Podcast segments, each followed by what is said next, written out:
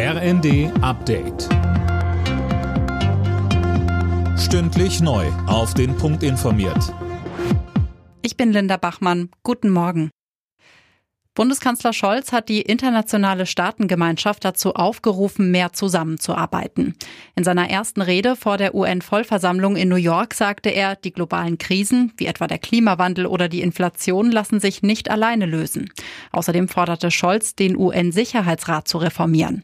Dass die fünf ständigen Mitglieder ein Vetorecht haben, wird schon länger als nicht mehr zeitgemäß kritisiert. Die Ukraine kann weiter auf Unterstützung des Westens setzen.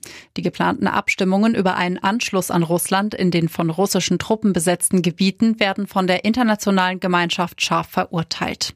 NATO-Generalsekretär Stoltenberg sprach bei Twitter von einer weiteren Eskalation Putins. Mehr von Imme Kasten. Scheinreferenten haben keine Legitimität, zu Stoltenberg. Ähnlich äußerte sich auch Bundeskanzler Scholz. Die Abstimmungen seien nicht gedeckt vom Völkerrecht.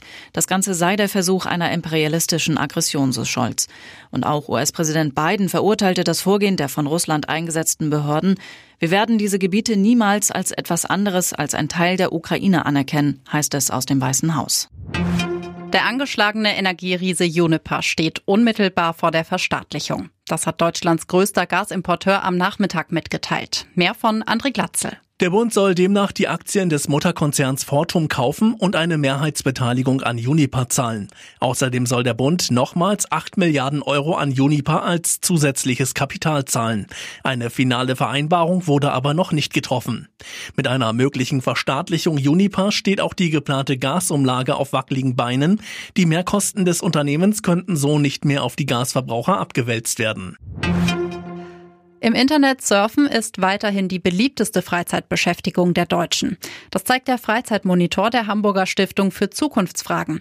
Demnach nutzen 97 Prozent aller Bundesbürger das Internet regelmäßig. Auf Platz zwei folgt das Fernsehen mit 86 Prozent. Alle Nachrichten auf rnd.de